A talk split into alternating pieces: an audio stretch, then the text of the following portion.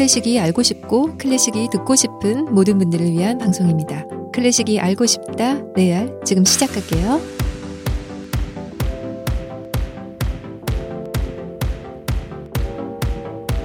안녕하세요. 피아니스트 클래식 연구가 안인모 아님이에요. 반갑습니다. songwriter 데이브니어 데님입니다. 아님과 데님 여러분과 함께합니다. 클래식 알고 싶다. 들어오신 모든 분들 진심으로 환영합니다. 교회 온 것 같아요. 아 설마요? 아 약간 그런 말투가 아 약간 있어요. 그런 느낌? 아시나 봐요. 웃으시네요. 아 그만큼 뭔가 설득력 있는 그런 말투라고 네. 생각을 하는 거겠죠. 아 설득. 선언과 설득이 모두 동시에 들어있는 고급진 목소리 데이브니어. 네, 네 많은 분들 함께 해주고 계신데요. 우리 특별히 후원으로 함께 해주시는 분들 계십니다. 나라라도님, 또 아, 황제 네. 황제둘리님, 네. 또 그, 클러버 17님 등이 음. 또 최근에 아주 그냥 많이 그냥 아주 그냥 막 그냥 네 해주셨습니다. 아, 고맙습니다. 감사드리고요. 또 이렇게 저희 에피소드들 이렇게 시간이 좀 쌓이면 회당 뭐 1만, 2만 누적 이런 히트들이 있는데 너무 너무 감사드립니다.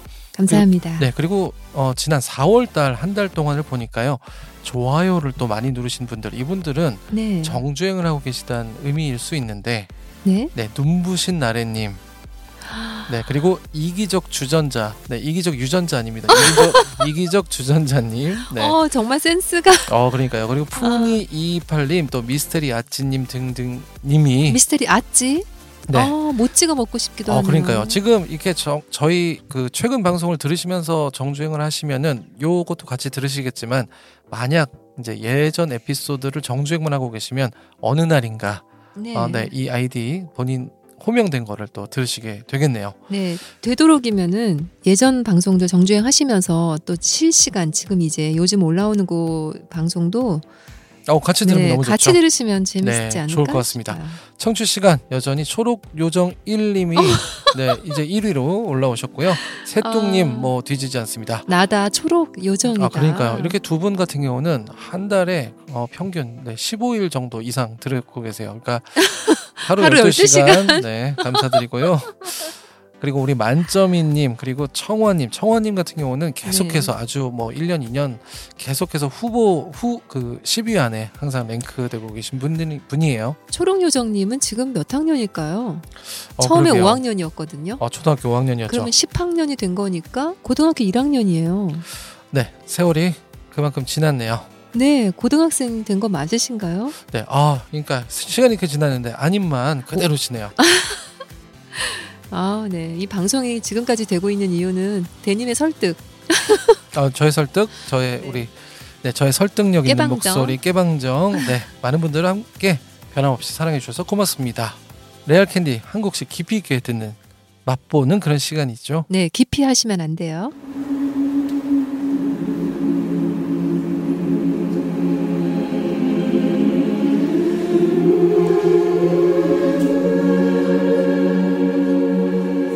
이거 트로이메라이잖아요. 네, 맞아요. 어, 너무나들 좋아하시는 곡이죠. 근데 피아노 연주가 아닌 이렇게 여성 합창단의 허밍으로 들으시니 너무 좋지 않나요? 너무 좋네요. 좀 꿈속에 진짜 가 있는 듯한 어, 근데 잠에 빠질지도 몰라요. 네. 잠자기 딱 좋은 곡이네요. 네, 지난 시간에 우리가 슈베르트의 생애 마지막 작품들이 묶여져 있다는 가곡집 백조의 노래 중 뭘 들었었죠? 도플갱어. 어머 이거 실시간이에요, 네, 여러분. 대님 정말 기억 잘하시네요. 제목이 너무 바로 강렬하니까요. 네. 네, 우리가 예술가의 삶을 들여다보면서 그의 생애 첫 작품 또는 뭐 죽을 때 무슨 말을 마지막으로 남기고 죽었는지 또 가끔은 내 장례식에서 무슨 곡을 연주해라라고 했다는 이런 말들 기록에 남아 있죠. 어, 그렇죠. 네, 좀 궁금했지 않았어도 아 이런 일이 있었구나 알게 되는데요. 네, 오늘은 슈만의 작품을 소개를 해드릴 거거든요. 그런데 놀라운 게 있어요. 우리가 아는 슈만의 대부분 피아노 곡들이 이제 좀 인생 초반에 작곡돼서 opus number가 30 안쪽에 포진돼 있고요. 또 우리가 좋아하는 슈만의 피아노 quartet 있잖아요. 안단테 칸타빌레 3악장에 들어있는 그게 opus 47이죠. 네. 그런데 만약에 슈만의 작품 번호가 무려 133이라면 오, 100이 넘었으면 뭐 거의 말년 작품 아닌가요? 네, 맞아요. 심지어 정말로 슈만이 죽기 전에 거의 마지막으로 작곡한 곡이에요. 우와, 거의요. 네. 과연 어떤 곡일지 하나도 안 궁금하셨더라도 지금부터라도 이 곡에 좀 관심을 가져보시면 어떨까 싶어요. 어, 이거 너무 관심 있어요. 네, 슈만이 생애 마지막에 거의 마지막에 작곡한 곡이라고는 해도요. 슈만이 세상을 떠난 해, 그러니까 1856년에 작곡된 건 아니에요. 아, 그렇군요. 왜냐하면 슈만은 우울증이 겹치고 뭐 정신병이 심해져서 결국 어 1854년에 독일 본 근교의 그 앤드레니 정신병원에 입원하게 되잖아요. 그리고 이 병원에서 2년간 있다가 1856년 7월에 세상을 떠나죠. 어, 그러면 정신병원에서 작곡된 거예요?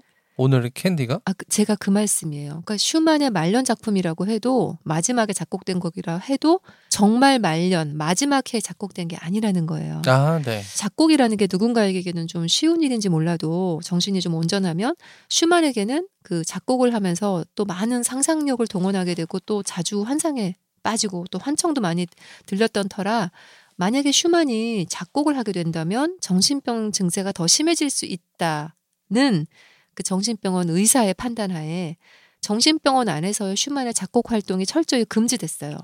어, 이 세상에. 그러니까 알아들으셨죠. 그러니까 슈만이 네. 정신병원에서는 아무 곡도 작곡을 못했다는 얘기예요. 와. 그러니 슈만의 그 생애 말년에 작곡된 작품들이라면 바로 정신병원에 들어가기 전에 작곡된 곡들인 거죠. 그렇군요. 좀 더 자세히 설명드리면 슈만이 1854년 2월에 라인강 그 다리 위에서 뛰어내리는 자살 시도를 했고 그러고 정신병원에 입원했죠.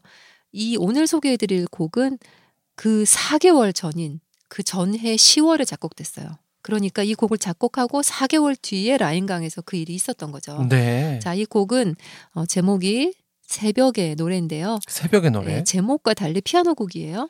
음, 이 곡이 우리에게 더욱 깊이 와닿는 큰 이유는 바로 이 곡의 제목이 아닐까 싶어요. 새벽의 노래, Songs of Dawn이에요. 네, 근데 굉장히 멋진 제목이네요. 새벽의 노래. 그렇죠. 네, 그러니까 확인하자면 가사 있는 노래는 아닌 거네요. 네, 솔로 피아노 곡이에요. 네. 이 곡을 Songs of Morning, 뭐 아침의 노래라고도 번역을 하는데 들어보시면 아침이 아니에요. 새벽, 동이 트기 시작한 아침보다도 더 이른 시간의 음악이라는 걸 느끼시게 될 거예요. 어, 네. 정말로 슈만이 새벽에 썼을 수도 있죠.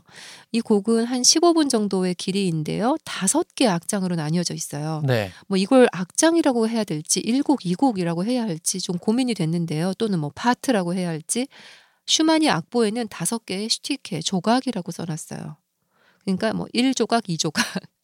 네, 이 1곡부터 5곡까지 다 제목이 아닌 템포 표시가 또 써 있어요. 네. 템포로 구분을 하는 거죠. 그러니까 악장이라고도 해도 상관은 없을 것 같아요. 오늘은 첫 번째 곡인 어, Im ruhigen Tempo, 고요한 템포로를 캔디로 들려드려요. 고요한 템포라는 게 무슨 말일까요? 고요한 템포. 네. 자, 클라라 슈만은요. 이 곡 새벽의 노래 opus 133에 대해서 이렇게 말했어요. 이 새벽의 노래들은 다른 작품들만큼이나 독창적이지만 이해하기가 어렵고 음색이 너무나 생소하고 낯설다. 야, 클라라 슈만이 그렇게 로버트 슈만의 마- 로버트 슈만. 네, 로베르트 슈만의 네. 말년이면 좀 정을 떼고 학을 뗄 만 한 때인데 그런데도 어, 이런 학 뗐죠. 네. 네, 그런데도 이렇게 고평가를 하네요. 뭐 평가라기보다는 자신의 느낌. 아, 네. 좀 뭔가 항상 그렇지만 좀 독창적이긴 한데 네네. 슈만의 그 느낌은 있지만 좀 뭔가 낯설다는 건데. 그러니까요. 근데 낯설다고 하니까 클라라가 낯설면 우리는 어떡하겠어요. 아, 네. 네, 근데 그렇네요. 클라라의 설명을 들으니까 이 곡이 진짜 더 궁금해지는 것 같습니다. 네, 또 이 곡에 반전이 있는데요. 곡을 들으신 후에 말씀드릴게요. 오늘의 캔디 이 새벽의 노래의 첫 곡은 마치 찬송가를 연주하듯 찬찬히 연주해요. 찬찬히. 네, 여유 있게 아이의 모든 걸 내려놓고 비워낸 채 아직은 동이 트지 않은 그런 좀 깜깜한 새벽에 교회 가는 느낌을 가져볼까요? 피아니시모예요.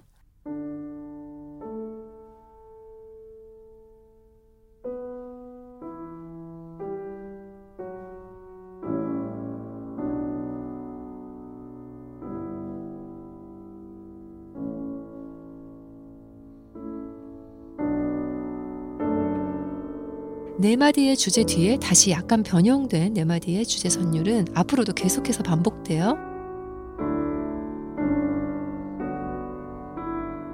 이 불협화음은 또 다른 불협화음으로 이어지고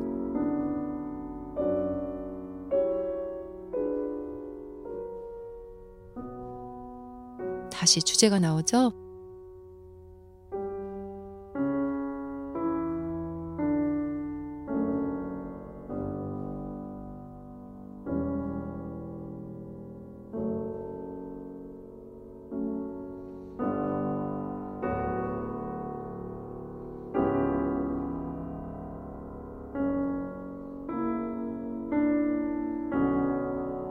다시 불협화음.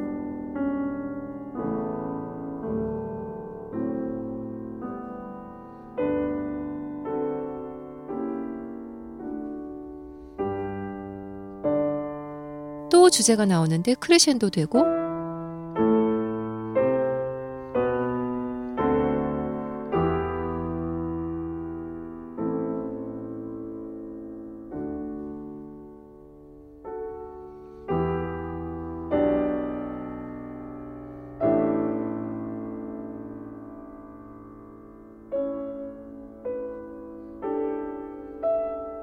선율 아래로 들리는 가운데 소리, 즉 내성들이 복잡하게 얽혀 있어요. 갑자기 포르테로 커지고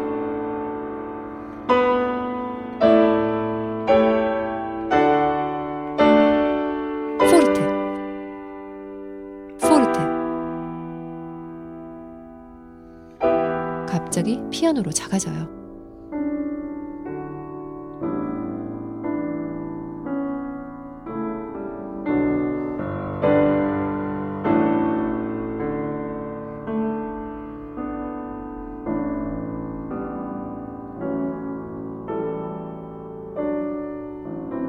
왼손의 저음들은 묵묵히 저 아래에서 소리내고 있어요.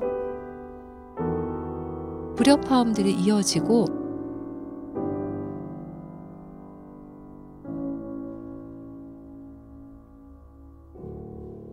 갑자기 피아니시모 여기서 리타르단도 마지막 점 2분음표 위에 페르마타 그리고 그 옆에 4분 쉼표 위에도 페르마타 이렇게 끝납니다. 네, 지금까지 에릭 르세이주의 피아노 연주로 슈만의 새벽의 노래 opus 133의 첫 곡을 들으셨어요. 어, 네. 네, 이 마지막 부분에 제가 리타르단도라고 말씀드렸는데요. 슈만은 악보에 주리 칼텐트 라고 써놨어요. 이게 어, 리타르단도라는 의미인데 그냥 리타르단도라고 쓰지 않고 슈만이 독일어로 이렇게 가끔 쓰기도 했어요. 네. 네, 그리고 이렇게 페르마타가 마지막에 마디에 두 개나 붙어 있다는 것도 특이하죠. 네, 그러네요. 네, 한음의 여운이 끝나면 그제서야 좀 다음 음을 연주하는 기분으로 한음 한음 건반 위에서 소리내는 그런 느낌으로 연주되면 어떨까 싶어요. 그런데 그런데 그러니까 지금 들은 건 좀 빠르다는 거죠. 어, 네, 맞아요. 네. 네. 네, 저도 약간 그렇게 느끼긴 했습니다. 아, 조금 더 느렸으면 어떨까 싶죠? 음, 네, 이 짧은 곡에서 이 불협화음들이 공명을 하는데 어쩐지 너무나 투명하게 들리지 않나요? 막 음, 이상하고 네. 괴상하지가 않고 네네. 네, 내 안에 모든 걸 비워내고 이 모든 막들을 다 걷어내고 있는 그대로 받아들이는 그런 겸허한 자세가 느껴진달까요? 새벽 기도 가는 느낌. 네, 이 곡은 여유가 느껴지는 꽤 느린 템포지만 또 나머지 네 곡은요, 꽤나 움직임이 빨라요. 음, 반면에 이 첫 곡만큼은 느림의 미학을 펼치고 있는 거죠. 그렇군요. 네, 이 작품의 제목 새벽의 노래에 가장 잘 어울리는 곡이 바로 이 첫 곡이 아닌가 싶어요. 음, 네. 슈만의 정신병이 너무나 심해지고 완전히 그 증세의 절정에 달했을 무렵에 이 곡이 작곡됐다는 걸 생각해 보면요. 이 곡을 작곡했을 당시에 이 악보의 펜으로 슈만이 그려내고 있을 때 슈만의 머릿속 어땠을지 너무 궁금하지 않나요? 음, 또 슈만의 뇌 속으로 들어가 보고 싶달까요? 새벽의 노래 그야말로 슈만이 직접 붙인 제목이니까 슈만의 머릿속이 궁금하고도 남죠. 네, 그러네요. 뭐 단순하게 생각하면 정말 새벽에 작곡했나? 네, 그래서 새벽의 노래인가 싶기도 하고요. 그래서 또 어떻게 들으면 아주 철학적이기도 하고 또 경건함이 느껴져서 종교적이기도 한데요. 그래서 이 새벽의 노래가 가진 음악의 문헌적으로는 슈만의 마지막 나날들의 작품이라는 그 타이틀과도 너무나 또 잘 맞아 떨어지는 것 같아요. 네. 아, 저는 이 곡을 우리들의 새벽에 또는 한밤중에 정말 이 세상에 나 혼자만 깨 있는 것 같은 그런 때 들어보시길 권해요. 어, 상상이 되는데요. 되게 좋을 것 같아요. 음, 네, 아마 이 곡의 한음 한음 이 화성들이 그대로 여러분의 살갗에 와 닿을 거예요. 네. 근데 아까 곡 들려주시기 전에 반전 또 있다고 하셨는데, 아, 네, 네, 궁금한데요. 이런 게 궁금하시죠? 이 곡이 작곡된 게 1853년 10월인데요.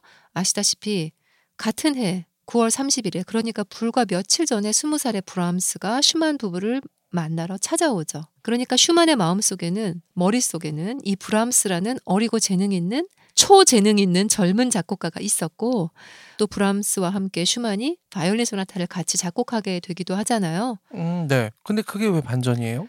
어, 이 음악 속에 브람스가 없지 않다. 브람스가 어. 있다는 말씀을 드리고 싶었어요. 오, 네. 자신은 꺼져가는 등불인데 이 브람스는 완전히 새로 뜨는 하나의 rising star가 아니라 rising sun이잖아요. 아, 음, 그러니까 분명히 슈만의 머릿속에 브람스가 있었을 것이다. 자신의 인생에 일단 들어왔다는 걸 음. 인정하지 않을 수 없었죠. 음, 아, 물론 이 새벽의 노래 다섯 개 조각 전체를 다 들어보시면 더 많은 슈만의 이야기를 들을 수 있어요. 네. 이 곡을 피아니스트 안드라 쉬프도 연주를 했는데요. 아, 이분도 또 템포가 너무 빨라서 음, 글쎄요. 좀 네. 해석적으로 다르게 느껴져요. 네. 그래서 감상의 마지막 부분에서 들려드릴게요. 네. 슈만이 좋아하지 않았을 템포라는 얘기로 약간 들리는데요. 어떨지 모르겠습니다. 꼭 뭐 좀 들어봐야겠네요. 네, 템포라는 게 정확하게 몇 초씩 뭐 빠르게 흘러간다 이런 숫자적인 개념보다는 약간 기분이거든요, 사실. 느낌이거든요. 네, 꼭 들어봐 주세요.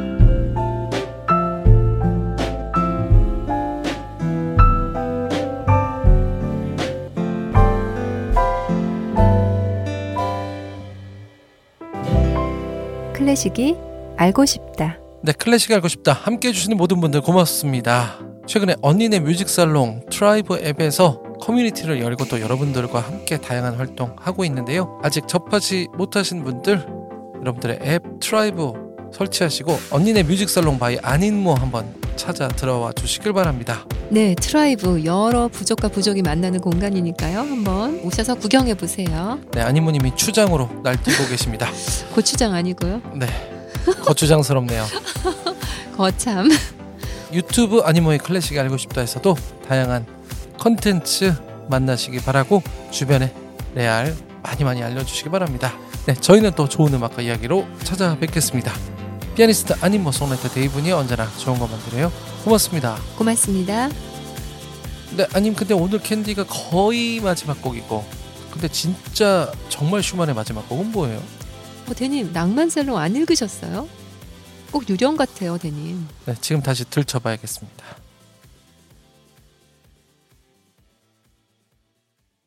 피아니스트 미츠코 우치다예요.